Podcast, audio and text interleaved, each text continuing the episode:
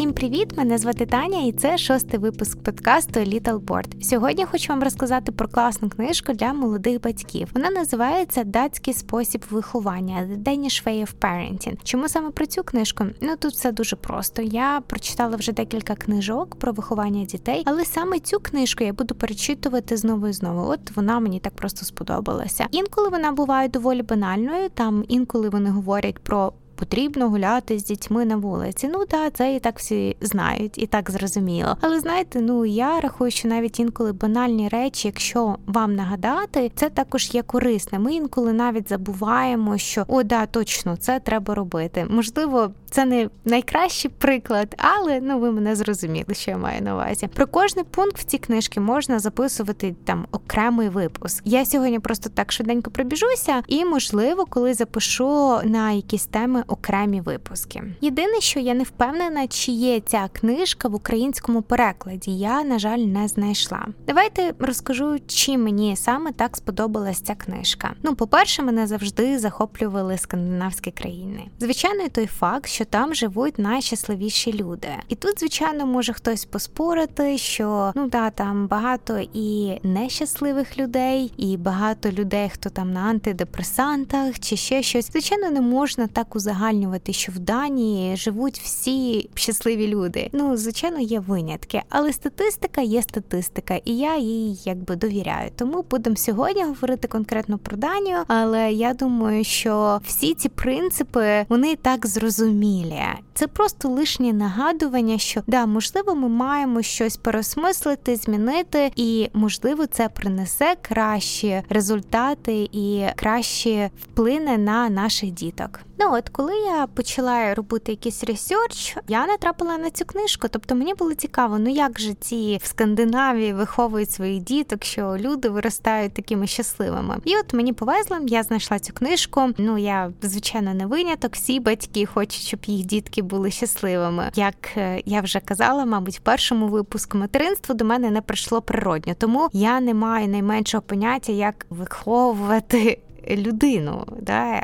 а особливо як виховувати щасливу людину. Тому ото і читаю всі такі книжки із надією знайти якусь там інструкцію, якусь інформацію, які ж мені потрібно робити кроки, щоб дитинка наша була щасливою. Бо ну це моє завдання номер один тепер. Цікаве те, що вже з перших сторінок книжки мені було зрозуміло, що мене особисто виховували зовсім інакше, що моя мама не читала читала таких книжок. І ну я дуже сподіваюся, що моя мама не образиться, послухавши цей подкаст, цей випуск. Я виросла в 90-ті, знаєте, то були важкі часи, і я рахую, що я виросла ще нормальною людиною, доволі нормальною. Але дуже хочу, щоб е, наш хлопчик от виріс трошки іншою людиною, набагато впевненішою в собі людиною. Та й не тільки це, але ну якби давайте так, цей подкаст не про мене і не про мої недоліки. Тому давайте все ж таки я вам розкажу трохи детальніше про книжку і в чому секрет датського способу виховання. Класно, що в книжки дають такі якісь ситуаційні приклади. От мені дуже сподобалось. От, наприклад, вона починається з такого прикладу.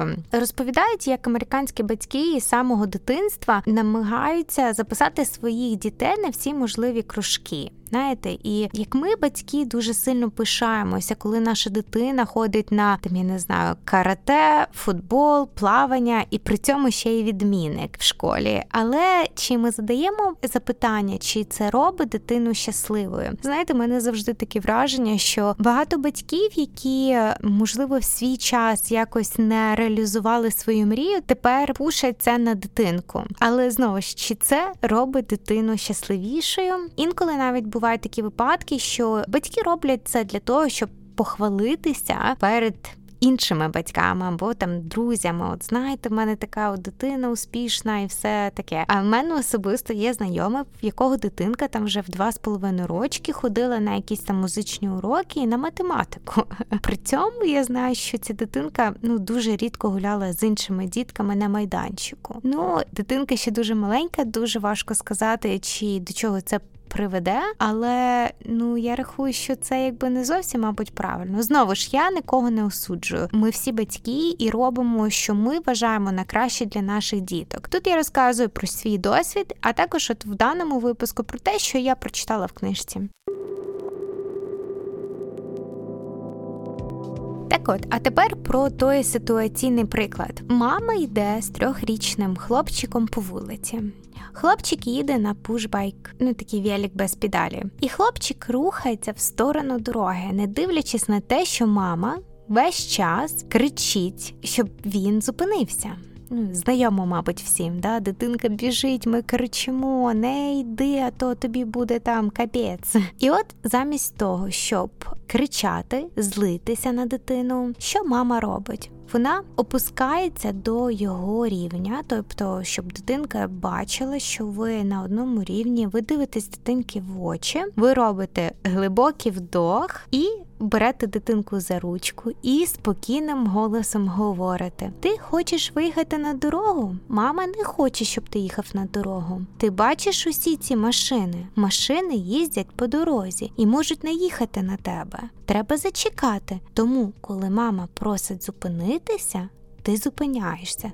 Добре, щоб машина не наїхала на тебе. В книжці, звичайно, це краще описано, але ідею ви зрозуміли. Да? Замість того, щоб кричати, спробуйте, поговоріть з дитиною спокійним голосом. Можливо, використовуєте якісь слова, які дитинка розуміє краще. Ну, замість там машинки, можливо, скажіть бі-бі-бі-бі. Просто спробуйте. Звичайно, можливо, з першого разу до дитинки не дійде. Ну, може, спробуйте спокійніше, не кричати. Згідно книжки, це приносить більше результатів. Давайте я вам скажу так: моїй дитинці зараз 8 місяців, і всі ці приклади я планую використовувати в нашому житті. І я рада, що я записую цей подкаст, бо можливо можливо, я не захочу перечитувати ще раз книжку, я просто послухаю його для себе, нагадаю, що я там хотіла і як робити. Головне не кричати, не панікувати, бо так дитина точно вас не розуміє. Прикольно, як в книжці також нагадують, що дитина завжди має залишатися дитиною. Є якби окрема глава, яка говорить про те, що навчання через ігри або гра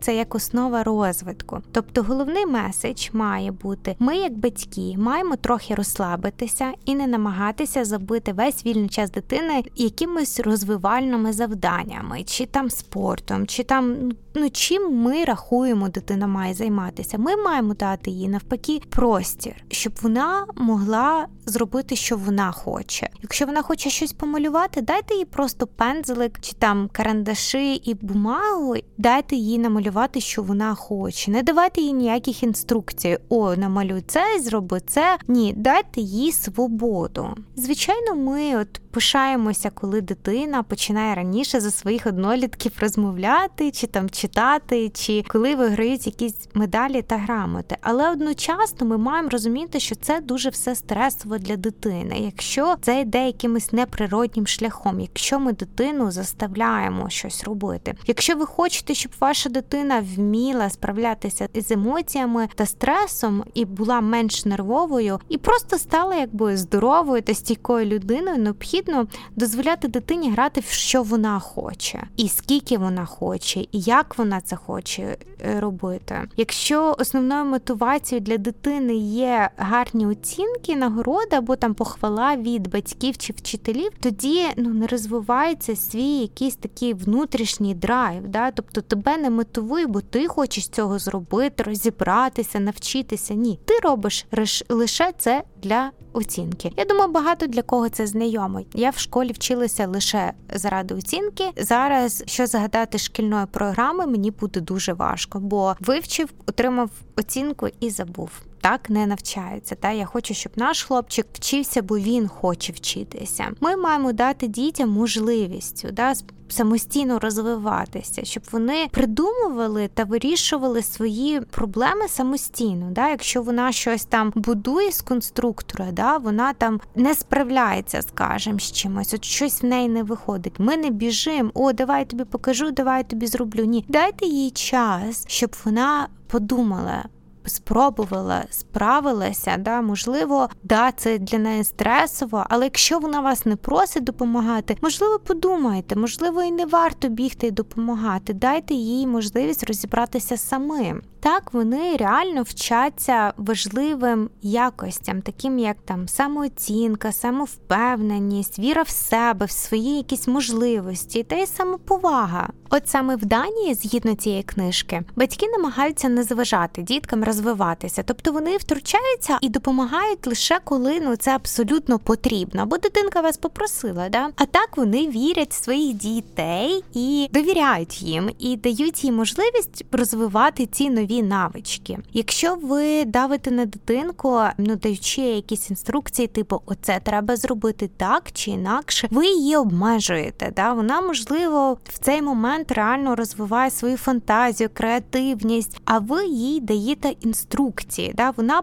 почувається під тиском постійним і боїться допустити помилки. Тому батьки, давайте ми трошечки дамо свободу та простір. Можливо, нас хтось е, великий з діток виростає. Дослідження показують, що діти, яких е, заставляють вчитися читати з маличка, там коли вони ще зовсім маленькі, і коли вони ще не були готові. Да? Тобто для кожної дитини це різний вік. Ми не можемо сказати, що от дитинка має читати, коли вона готова. От все треба робити, коли дитинка готова, і не дивитися на інших дітей. Це що ми маємо навчитися найперше, включно зі мною, бо я постійно дивлюся, ой, ця дитинка вже ходить, ця сидиться. Це а наш малюк ще цього не робить, але це не важливо, того що в кожного дитина розвивається в свій час. Якщо ми будемо дивити і вчити дитинку читати раніше, ніж вона готова, можливо, в майбутньому вона буде краще читати, аніж їх однолітки, але за рахунок чого? Якщо дитинку заставляти, то є великий шанс, що вона буде якась там знервована, занепокоєна та просто не впевнена собі з низькою самооцінкою. Чесно кажучи, в результаті в якийсь момент, там, коли дитинці 7 років, 8, 9, я не знаю, але вони все одно наздоганяють один одного. Да? Тобто немає сенсу, щоб ваша дитинка вже читала в два рочки там е, не знаю газету якусь, і ви такі хвалилися іншим батькам. Навіщо? Дитинка є шанс, що від цього буде нещасливою. В Данії вірять, що чим більше дітки граються, тим краще вони інтегруються в суспільство. Вони вчаться соціальним навичкам, краще справляються зі стресом і вчаться регулювати, да, от контролювати свої емоції. І вони просто в принципі краще пристосовуються до життя. Да? Всі знають цю проблему в дітей дітей, коли вони просто не вміють контролювати свої емоції. Да? Вони можуть там і злитися, бо вони просто не знають, як це робити. Коли дітки граються, да, і співпрацюють, можливо, з іншими дітками, вони вчаться дуже важливим навикам. Нам здається, що це просто якийсь непотрібне waste of time. Діти, коли витрачають просто на вітер час і нічому не вчаться, то це не так. Ми думаємо, що якщо ми підсунемо якусь розвиваючу ігру, то це принесе багато користі дитині. Насправді це не так. Можливо, якщо дитинка просто грається з іншими дітками на вулиці, вона вчиться набагато більшому. Нашому хлопчику зараз лише 8 місяців, а я вже думаю, як ото я буду йому давати пробувати небезпечні ігри. Знаєте, коли вони там тестують, вилізуть кудись, і такі ти кричиш, боїшся, о Боже, хоч би він там не впав, не покалічився. Я вже якби намагаюся житися з думкою, що інколи треба треба буде дати йому можливість тестувати ці свої можливості. Я знаю, що я просто не витримую, знаючи, що він може впасти і покалічитися, але оця книжка каже, що дитина має сама визначати оці свої границі, да, на що вона готова піти, вона має контролювати свій стрес. Тобто, якщо вона окей, там спробувати це, але вона має знати, що під час цього вона сама і контролює свої емоції. Це надає їй можливості почувати, що вона вона сама контролює своє життя, а не мама і папа. Ну тобто я розумію, що це важливо, і, мабуть, будемо пробувати дитині давати робити, тестувати різні такі моменти. Також це допомагає дітям вчитися розпізнавати страх. Саме головне, якщо вони бояться, вони також вчаться самі з ним справлятися, що дуже важливо. В Данії вони дуже часто практикують ігри, в які залучені діти різного віку, і вони також залучають розлучають скромних тихих дітей з тими, які більш активні. Да? Вони захочуть дітей грати так, як вони не зможуть з батьками та вчителями. Знаєте, от я по собі точно знаю, що при мамі і бабушки чи там вчителів я була дуже сором'язлива дівчинка. А коли там з друзями я могла і погасати, і поганяти, і поробити якісь дурниці. Але це було важливо. Да? Добре, що в мене був такий, якби мене мама не закривала вдома, і в мене була можливість там погасати і подуріти, і побігати по гаражам, і з палкою побігати, і попригати через гаражі, поки бабушка не бачила. Це було дуже важливо для мого розвитку. Да? Я знала, що я можу, що я не можу, як справлятися зі стресом і таке подібне.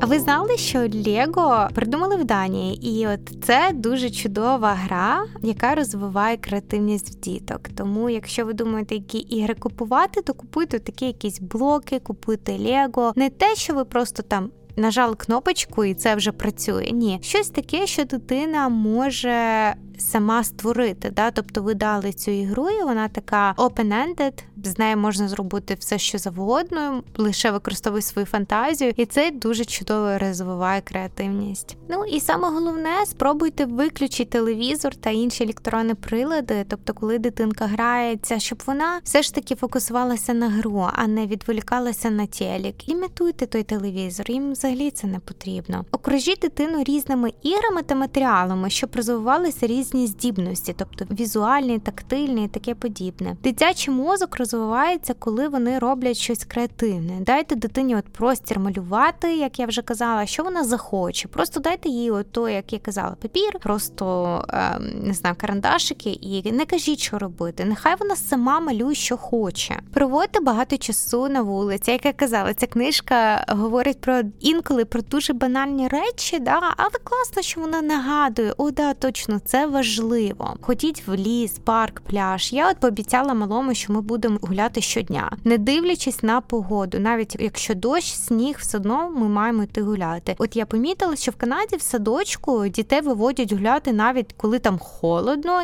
іде дощ. Взагалі не знаю, хто б нормально вивив би свою дитину гуляти. В садочках тут виводять, і я рахую, що це правильно. Головне правильно вдягнути дитинку, і хай вони там дуріють собі. Старайтеся, щоб дітки гуляли один з одним різного віку. Тобто, коли на площадці, можливо, там є і старші діти дітки. Це класно, якщо в різного віку вони вчаться один в одного, вчаться, як спрацювати один з одним, як гратися. Як казала, дайте дитині гратися в те, що вона хоче, а не в ігри, які ви для неї підготували. Це розвиває креативність знову ж. Якщо ти хочеш гратися з дітьми, тоді не бійтеся виглядати глупо та смішно. Да? Тобто опускайтеся до їх рівня та дурійте. Ну не думайте, хто що там подумає. Просто насолоджуйтеся часом з дитиною дитиною. Це 100% краще любих іграшок. Просто дуріти, не знаю, там пригати, скачіть, там корчить лице і просто be real, да, дитинці. Це буде подобатися, це буде смішити її. Це багато чого коштує. Правда, коли дитинка там посміхається, сміється, дивлячись на вас. Грайтеся з нею. Не думайте, хто о, що там на вулиці подумають іншим батьки, бо це зовсім не важливо. Зовсім дайте також от дитині можливість інколи побути наодинці та грати наодинці. Зробіть, можливо, вдома такі якісь obstacle course, да, такі з приградами за допомогою подушок, матрасів, щоб дитинка вчилася лазити і експлор, да, тобто, щоб вона, ну якщо впаде, ну вона буде знати, що наступний раз, якщо полізти так, то якби буде не дуже приємно, і вона буде так вчитися. Залучайте інших батьків в ігри. Чим більше людей, тим краще, і намагайтеся не влазити, да, от не перебивати і не втручатися занадто швидко. Якщо ваша дитинку, наприклад, образила інша дитинка да, на площадці чи де там, постарайтеся не бігти занадто швидко, дайте своїй дитині можливість розібратися з ситуацією самостійно, да, зробити якісь висновки. Можливо, вона якби видасть тої ситуації сама. Говоріть, звичайно, з нею про це, да, можливо, пізніше, але робіть цих 5 хвилин пауза. Да, Можливо, дитинка і справиться сама з цією проблемою. І дайте дитинці можливість робити все, що вона хоче. Тобто, і звичайно, в нас буде ситуація, коли нам хочеться бігти і спасти дитинку. Да? Зробіть глибокий вдох і пам'ятайте, що під час таких якби ризикованих, скажімо так, ігор дитинка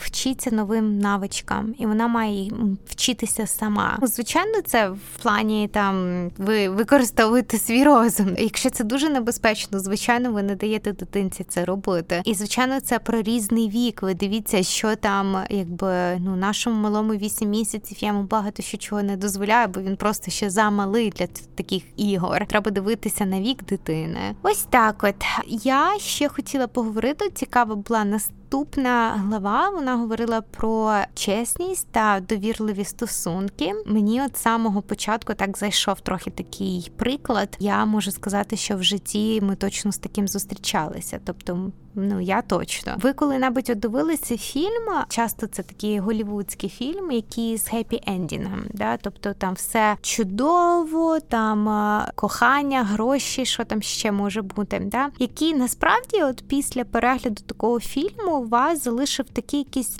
ну більш неприємні почуття всередині. У мене таке було. Чого це стається? Тому що ми порівнюємо цю можливу ситуацію зі своїм життям, яке здається тепер вже і не таким щасливим порівняно з фільмом. Можливо, у вас не такі чудові стосунки або не така цікава робота. Да? Наприклад, згідно цієї книжки, датські фільми та книжки часто мають зовсім не хеппі-енд. Вони часто доволі печальні та трагічні, але дослідження показують, що коли ми дивимося фільми з трагічним кінцем, це насправді робить нас більш щасливими. Адже в такому випадку ми починаємо більше цінувати наше життя і знаходимо от щось позитивне в ньому. От в нас була колись з чоловіком така історія, що от ми помітили, що деякі фільми мають різний кінець. А ми колись дивилися два фільми.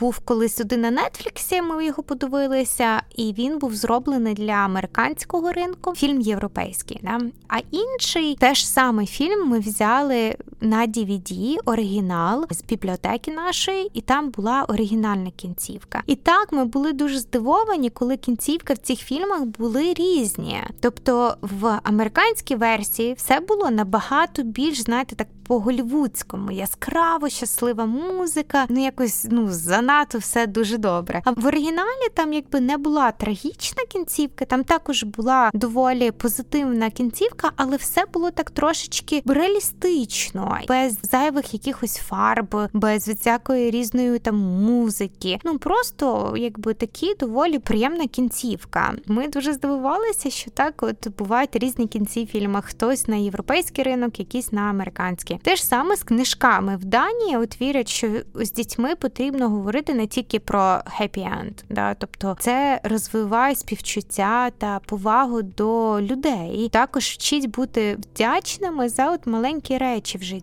Мені здається, що ми от так обдарюємо дітей за цими подарунками. Ми якось не дуже вчимо їх цінувати якісь маленькі речі. От коли ми там ходимо на природу, наприклад, зараз малим я йому показую якісь, о, дивись, от там віточка якась, да, чи дерево, дивись, який чудовий день, от дивись, яка чудова погода. От якісь такі речі, да, просто маленькі в нашому житті, а не там ой, нова якась іграшка, яка абсолютно йому не потрібна вже. Потрібно дітей вчити справлятися з білю та важкими почуттями. Знову ж мова не йде про якихось там найменших дітей, коли дитинка вже трохи розуміє, вона може розділити, коли є радісні моменти і коли якесь горе, не Бог трапилося. Да? Батьки мають бути з дітьми чесними. Якщо щось сталося, то ми маємо пояснити дитині ситуацію, а не просто ні, ні, все добре, все добре, нічого не сталося. Дитинка тоді не вміє справлятися з цими важкими емоціями. А так ви зараз її вчите справлятися з цим. Поважайте їх і говоріть правду. Вони розумні. Не треба до них відноситися там як до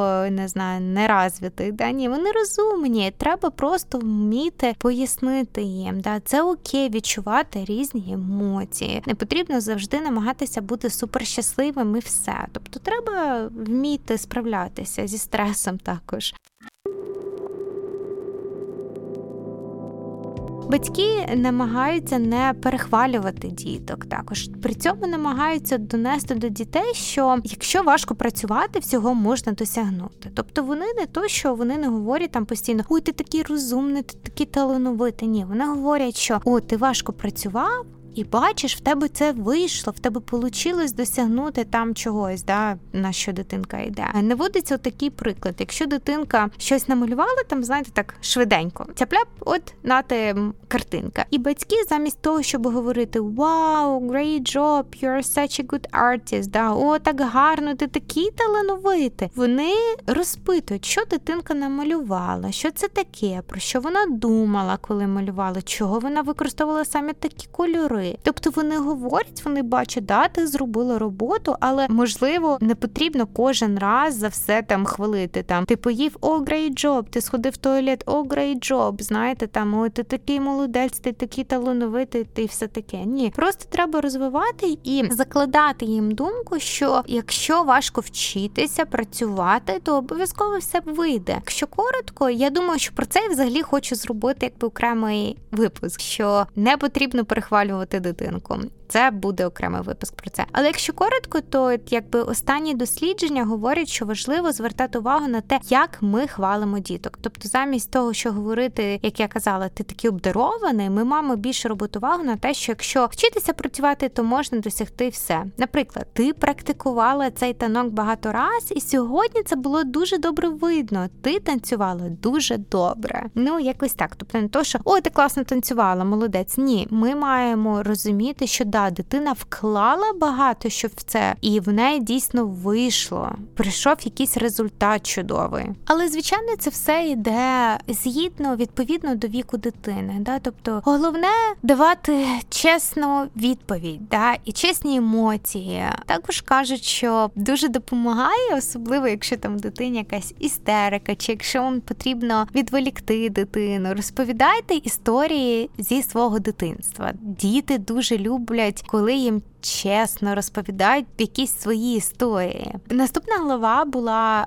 е, рефреймінг, тобто це переосмислення невдач і концентрація на позитивних моментах. Мені дуже сподобалось це. Я рахую, що це взагалі навіть не тільки діткам важливо робити, а також і батькам постійно. Якби розповідається про те, як намагатися бачити щось хороше, якийсь позитив у всьому. Наприклад, в холодну, сіру, дождливу погоду можна сказати, як добре, що я працюю з офісу, а не на вулиці. Не просто там жалітися на погоду, о, все так погано. Ні. Або можна сказати, не існує поганої погоди, тільки неправильний одяг. Не то, щоб якби ніби завжди потрібно бути занадто оптимістом. Знаєте, як е, той персонаж з друзів, щось Фіби зустрічався, я вже не пам'ятаю, як його звали. Коротше, він був такий дуже дуже позитивний, і все в нього чудово. Навіть коли вони посварилися, він все одно був в захваті, бо показав: ну якби це ж така класна в нас сварка була, найкраща в житті. Ні, звичайно, коли якби щось погане трапляється, ми маємо бути чесними. Да, ми не можемо просто позитивно не постійно дивитися на всі речі. Інколи ми навіть знаємо, що є є в якійсь ситуації позитив, але ми його не хочемо бачити і не усвідомлюємо, бо навіть не намагаємося побачити. Згідно книжки, датчані завжди намагаються бачити позитивну сторону замість негативної, і намагаються бути, як мені так сподобалось, вони реалістичними оптимістами. Да? Тобто не просто постійно о, все так чудово в розових окулярах. Ні, вони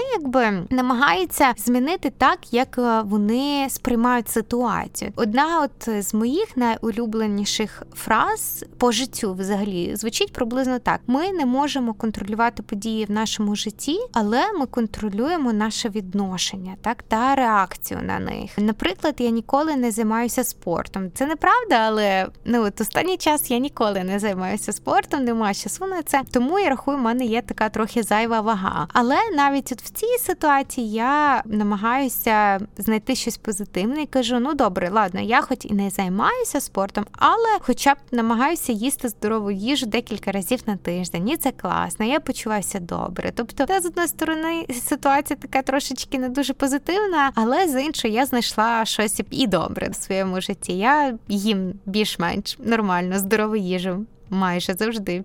Також, коли ви думаєте от про своїх діток, фокусуйтеся на чомусь хорошому. Знаєте, як часто от бувають, мені сподобався цей приклад з книжки. Вона не дуже добре встигає в школі, вона погано вчиться, і все, знаєте, таке все хресна дитині, вона погана дитина. Але насправді не так. Можна спробувати знайти, що дитина любить. Да? Вона може бути в чомусь хорошому в іншому, не в школі, але, наприклад, можливо, вона там любить читати і має багато друзів, дуже соціальна дитина. Тому знаєте, якби не потрібно все в школі. Можливо, це не найголовніше. Можливо, що вона любить читати, це приведе до чогось кращого. Треба так казати, є позитив. Я для себе кажу, малий прокидається в 5 ранку в нас, але ну і при цьому я себе заспокоюю, що він все одно позитивна і щаслива дитина, не дивлячись на те, що встає в 5 ранку. Це він переросте. І сподіваюся, що скоро буде спати хоча б до сіми, будь ласка.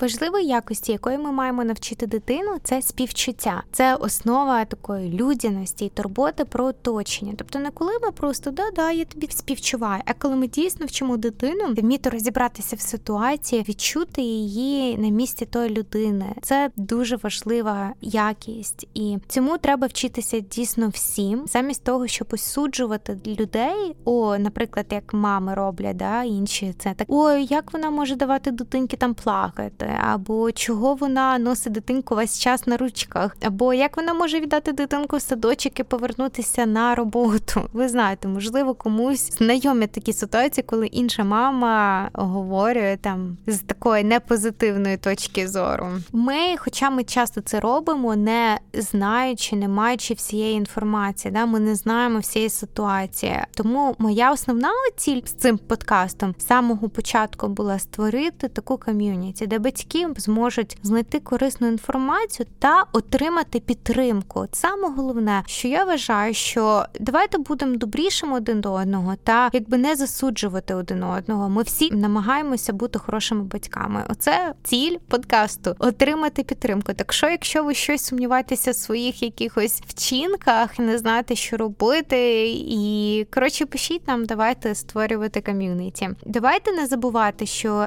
діти вчаться від нас. Тобто, то, як ми показуємо їм які приклади, тому вони вчаться. Якщо ми вміємо співчувати і показуємо, як це робити, тільки щиро давайте не так, як тут в Канаді часто люди посміхаються, говорять гарні слова, і насправді їм до тебе все одно повністю. Ідея в тому, що діти наблюдають і вчаться, і потім повторюють постійно так. Тому бути гарним прикладом для своїх дітей. Говоріть добрі слова про інших людей і дітей. Це вчиться ваших діток бачити гарні якості в інших людях. Якщо інша дитина повела себе неправильно, на вашу думку, то ви можете якби спробувати пояснити, чого вона саме так себе повела. Можливо, людина була втомлена або голодна. От я по собі знаю, я коли голодна, я не дуже якби добра.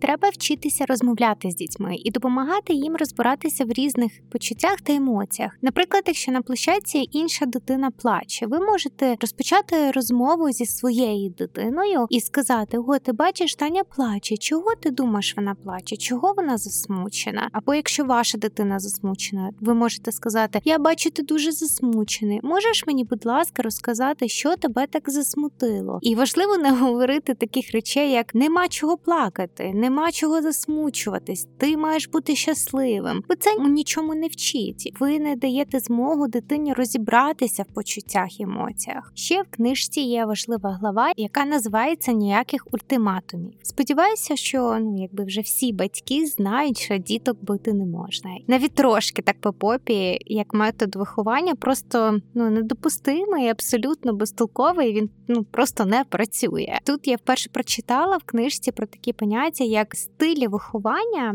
і їх чотири, про які я детальніше розкажу в якомусь іншому випуску. Сьогодні так швиденько просто прибіжусь. Є авторитарний батьки, які вимагають від дітей, але в той самий момент вони такі нечутливі, нечуйні, не підтримують діток. Вони просто якби строго вимагають гарних оцінок, там гарних досягнень. І діти таких батьків зазвичай добре навчаються, так, але можуть дуже страждати від депресії або там мати занижену самооцінку, невпевнені в собі, зовсім не соціальні. Є інший тип авторитетний. Він трохи інший, ну він не трохи, він зовсім інший. Це коли батьки і вимагають, і в той самий час вони підтримують підтримують. Тобто вони зацікавлені в житті дитині, вони чутливі, вони можуть підбадьорити і також спонукати до навчання. Вони встановлюють високі стандарти для дітей, але тим самим вони її ще й підтримують дитину. Є інший тип третій дозвільний. Це батьки дуже чутливі і вони дозволяють дитині все. Тобто вони нічого не вимагають від дитини, і в такі діти виростають інколи з проблемою з поведінкою. Зазвичай вони ще погано і вчаться, і от проблеми з поведінкою. І останній тип четвертий незацікавлення або незалучені батьки, так можна сказати. Це батьки, які в принципі нічого не вимагають, і вони не підтримують, і взагалі вони не цікавляться життям дитини. Детальніше про те, що не можна діток навіть там по попі побити в Данії з 97-го року. Взагалі на офіційному рівні це заборонено. А от в Швеції ще раніше, з 79-го. Так що це якби навіть не питання, просто не можна це робити. Дані намагаються наслідувати авторитетному типу, тобто це той, який і вимагає, і підтримує, і дуже сильно залучений в життя дитини, да, батьки. Але ну звичайно, кожна сім'я трактується по-своєму, і кожної сім'ї можливо є різні варіанти, як вони виховують дітей. Але ну от є такий тип, який згідно цієї книжки в Данії більшість батьків слідкують. Мені сподобалось, як написали, що ми, як батьки, маємо завжди в першу чергу намагатися вести себе спокійно і не кричати. Адже як ви можете вимагати, щоб дитинка навчилася контролювати свої емоції, не стерила, якщо вона дивиться на вас, і ви також кричите і істеричите. Так що це просто якби несправедливо очікувати від своїх дітей, що вони будуть спокійними і розсудливими. Почніть себе. Висновок такий: діток треба вчити і не наказувати. І ще одна глава, яка мені також сподобалась, це єднання, спільне святкування особливих дат і виконання рутинних домашніх справ. Це я підсуну чоловіку почитати. В цій главі говориться про те, що проводьте час з друзями та сім'єю. Якщо можете, це добре і для вас самих, і для дитинки. Якщо у вас є така змога, якщо у вас сім'я поруч, є друзі, супер. В Данії дітей з самого дитинства вчать працювати в команді. Взагалі кажуть, що з дичанами дуже легко співпрацювати. Я не знаю, чи це правда, в мене немає такого досвіду. Було б дуже цікаво дізнатися. Так що, якщо у вас є досвід, ви працювали з кимось з Данії, будь ласка, розкажіть. Розкажіть, як вам взагалі, коли сім'я працює команда, я рахую це просто чудово. Коли ви готуєте разом, прибираєте, відпочиваєте, розділяєте якісь обов'язки між один одним, проводите час з дітьми. Ми всі дуже зайняті. Ми всі це знаємо. У мене щодня купа справ, але в мене завжди є час для нашого хлопчика. Не потрібно нічого супер там вигадувати. Зробіть все дуже просто, позитивно і залиште всі справи, проблеми на потім. Дітки так швидко ростуть, так що насолоджуйтесь моментом святом. Танцюйте, співайте, дорійте, разом гуляйте, проводьте час е, разом на свіжому повітрі. Це найважливіше, а не то, що там чи посуда помита, чи ось порядок в хаті. Цього ви пам'ятати не будете. А ту прогулянку, можливо, яку зараз ви зробите з дитинкою, можливо, вам запам'ятається. Так що та скажіть, що вам сподобався такий формат. Це якби є купа інших книжок про батьківство, які я вже або прочитала, або додала в свій список, і які ми можемо розібрати розказати, поділитися інформацією з вами. І, взагалі, звісно, в цій книжці ще так багато всього цікавого. Це на мою думку, да я навіть, мабуть, відсотків 20 не розказала. Тому я радила її всім батькам. Вона, наче, говорить про якісь очевидні речі, про які я навіть інколи не задумуюся. Тому вона такі гарне нагадування. Ну вона також надає якісь важливі, цікаві приклади. Я коротше рекомендую, якщо можливість, почитайте. Дякую, що послухали. Всім пока!